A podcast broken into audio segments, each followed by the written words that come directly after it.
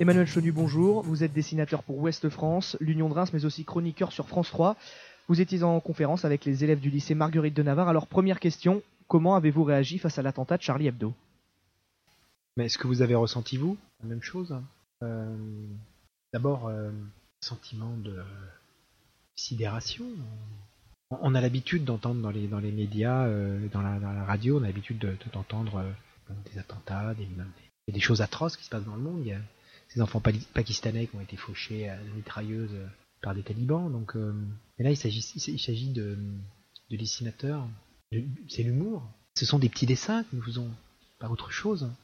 Alors, ils ont une portée, ils ont bien sûr qu'ils ont délivrent un message, mais ça reste de l'humour, ça reste du dessin. Donc, quand, quand, quand une action commando euh, qui a pour but de décapiter toute une rédaction touche euh, des dessinateurs, alors là, je crois qu'on a franchi un palier.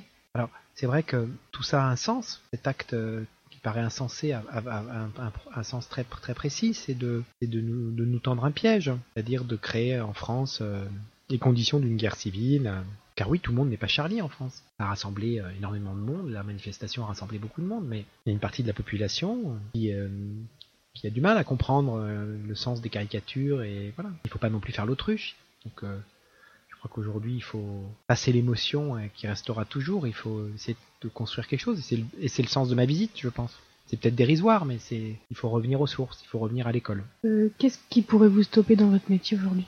Je sais pas faire autre chose. Alors j'ai vu des dessinateurs. Vous savez, il y, a un dessinateur russe là qui, qui, a, qui a dû arrêter son métier. Alors il a, il a, il a pas eu, il a peu eu de, de liberté dans sa carrière de dessinateur parce que sous l'Union soviétique, il pouvait pas dessiner il a eu cette espèce de bulle de liberté euh, à la fin de Gorbatchev, euh, sous Helsinki, et puis quand Poutine est arrivé, ça s'est terminé. Et donc il est chauffeur de taxi. Après peut-être pas ce métier tout, tout, toujours, mais euh, le problème c'est que je sais pas faire autre chose et je saurais même pas être chauffeur de taxi. Donc. Euh... En danger avant Non. Et maintenant Au concours de plaidoirie au mémorial, peut-être un peu plus, oui. Cette année, je vais peut-être me sentir en danger, mais vous savez, dans, dans, dans, dans ce qui s'est passé, il y a, y a, y a ces, ces gens qui sont très organisés qui à mon avis ne sont pas fous, sont des fanatiques mais ils ne sont pas fous. Puis après il y a tous les tous, tous les malades mentaux, tous ceux qui peuvent s'inspirer de, ces gens-là. C'est le problème de notre système médiatique où l'information passe en boucle, ça donne ça peut donner des idées à de à, de, à des à des gens qui qui eux n'ont n'ont plus tout n'ont pas leur tête, c'est-à-dire qu'ils sont qui ont des maladies psychiatriques. Je pense pas que ceux qui ont fait ça étaient des, des malades psychiatriques. Donc vous savez l'être humain est capable euh, capable du, pire. Il peut avoir de, il peut avoir en tête de mani il peut, il peut être conditionné par de très beaux idéaux, un très bel idéal, mais il peut être aussi euh, entraîné dans, dans, des, dans des perversions et, penser que les gens qui ont fait ça pensent qu'ils sont dans, le, la vérité, dans, la lumière, alors qu'en fait ils sont dans les ténèbres parce qu'ils ils, ils salissent euh, des, des, lois fondamentales. C'est pour ça qu'il faut, il faut euh, dans nos sociétés euh, protéger la laïcité. La laïcité, c'est pas euh, un déni du fait religieux. Et là-dessus, je suis assez proche des idées du, philosophe Régis Debray, sur le fait qu'on va devoir, plus que jamais, enseigner le fait religieux. Si on veut sauver la laïcité et si on veut la consolider. Je pense que ma génération, elle, est, elle peut encore faire des choses, mais votre génération, elle va devoir euh, être dans le temps des médias et surtout dans le temps du décryptage. Car on s'aperçoit qu'il y a un accord, euh, il y a une sorte d'alliance euh, contre nature entre euh, ces fanatiques et euh, l'information en continu. Car ces gens, depuis le, le 11 septembre et bien avant, dans, dans, les mécaniques du terrorisme, savent qu'ils ont comme allié euh, l'information pour installer la terreur. Alors, euh, bah, dans le sujet de bac, la semaine dernière, il y avait euh, comme sujet de dissertation, pensez-vous qu'on peut parler des sujets graves et sérieux avec humour? Ah, Ça, c'est une question euh, complexe. Oui, on peut parler des sujets graves et sérieux avec humour, mais ça dépend avec qui on est.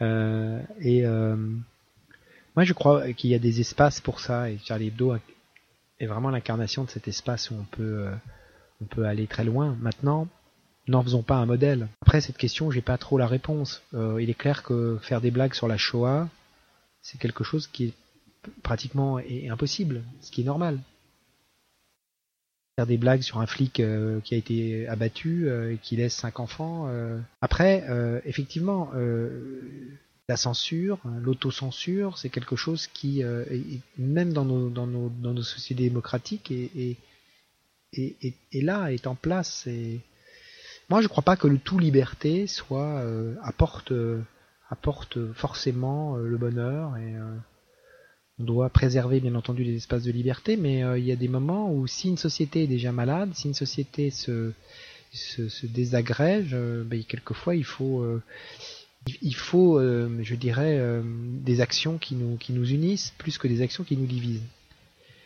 Alors, moi, je suis de ceux qui pensent que l'humour, euh, c'est plutôt quelque chose qui rassemble, plutôt quelque chose qui divise, mais je, me rends compte, je me heurte à une réalité. Une fois que, quand j'ai dit tous ces jolis mots, je me rends compte que c'est pas le cas et que c'est peut-être aussi pour ça que j'ai eu envie d'aller dans les écoles et dans les classes et de voir un peu, bah, d'entrer en contact avec, avec le, futur et puis euh, et puis l'endroit où tout se tout se mélange, tout se brasse. C'est un c'est un débat euh, qui peut euh, peut pas être décrété en disant oui on peut faire de l'humour sur tout etc. Ça c'est un sujet très complexe et je ne crois pas avoir une seule réponse mais plusieurs réponses. Je serai toujours du côté de la liberté si elle est menacée bien entendu ça va de soi. Mais une fois qu'on a dit ça voilà on se fait plaisir et euh, on a aussi dans une société où il faut préserver le collectif euh, et qu'on est déjà une société très individualiste et qu'il euh, faut qu'on préserve le collectif.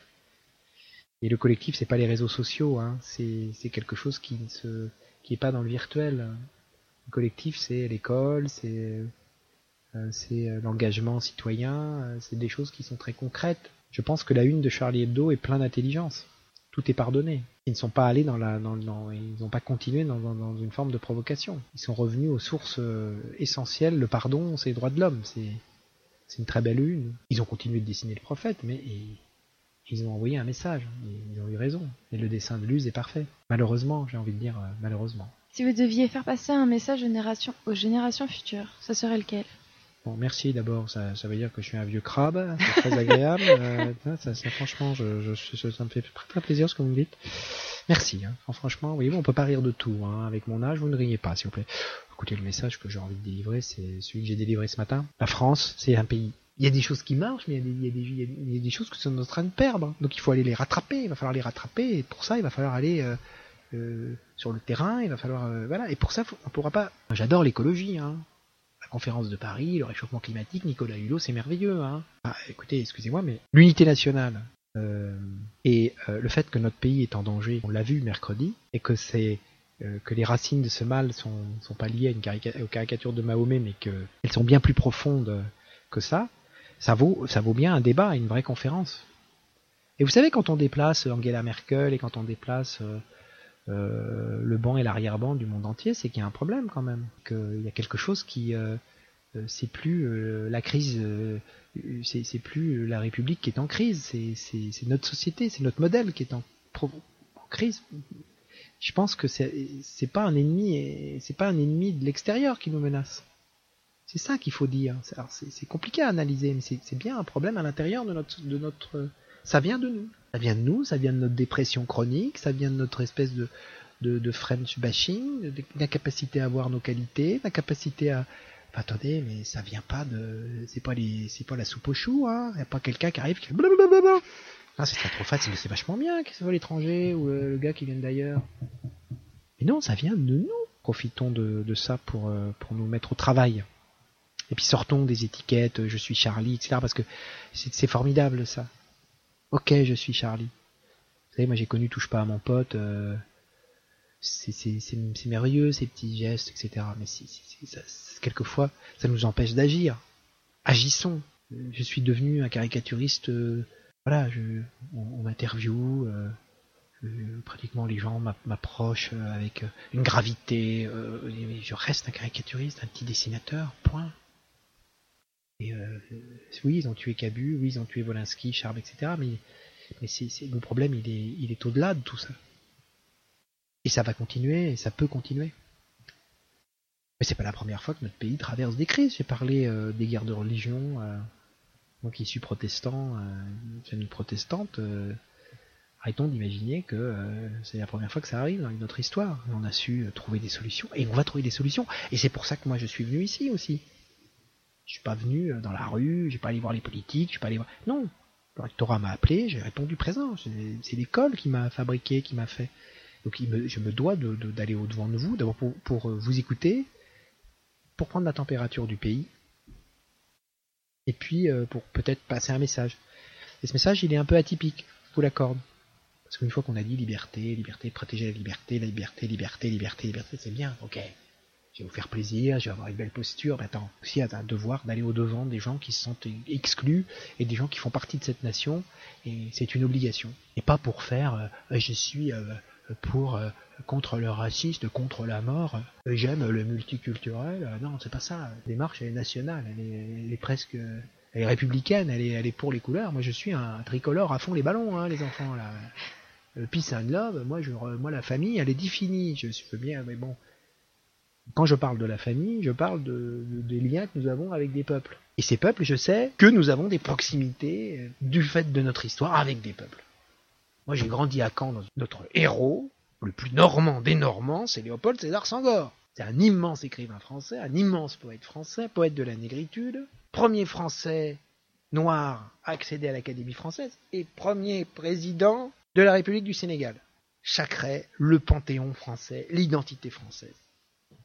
Alors c'est peut-être pas Jones, euh, mais je peux vous assurer que quand on remet tout ça, quand on le ressort et quand on met tout ça en lumière, on comprend ce qu'est la France.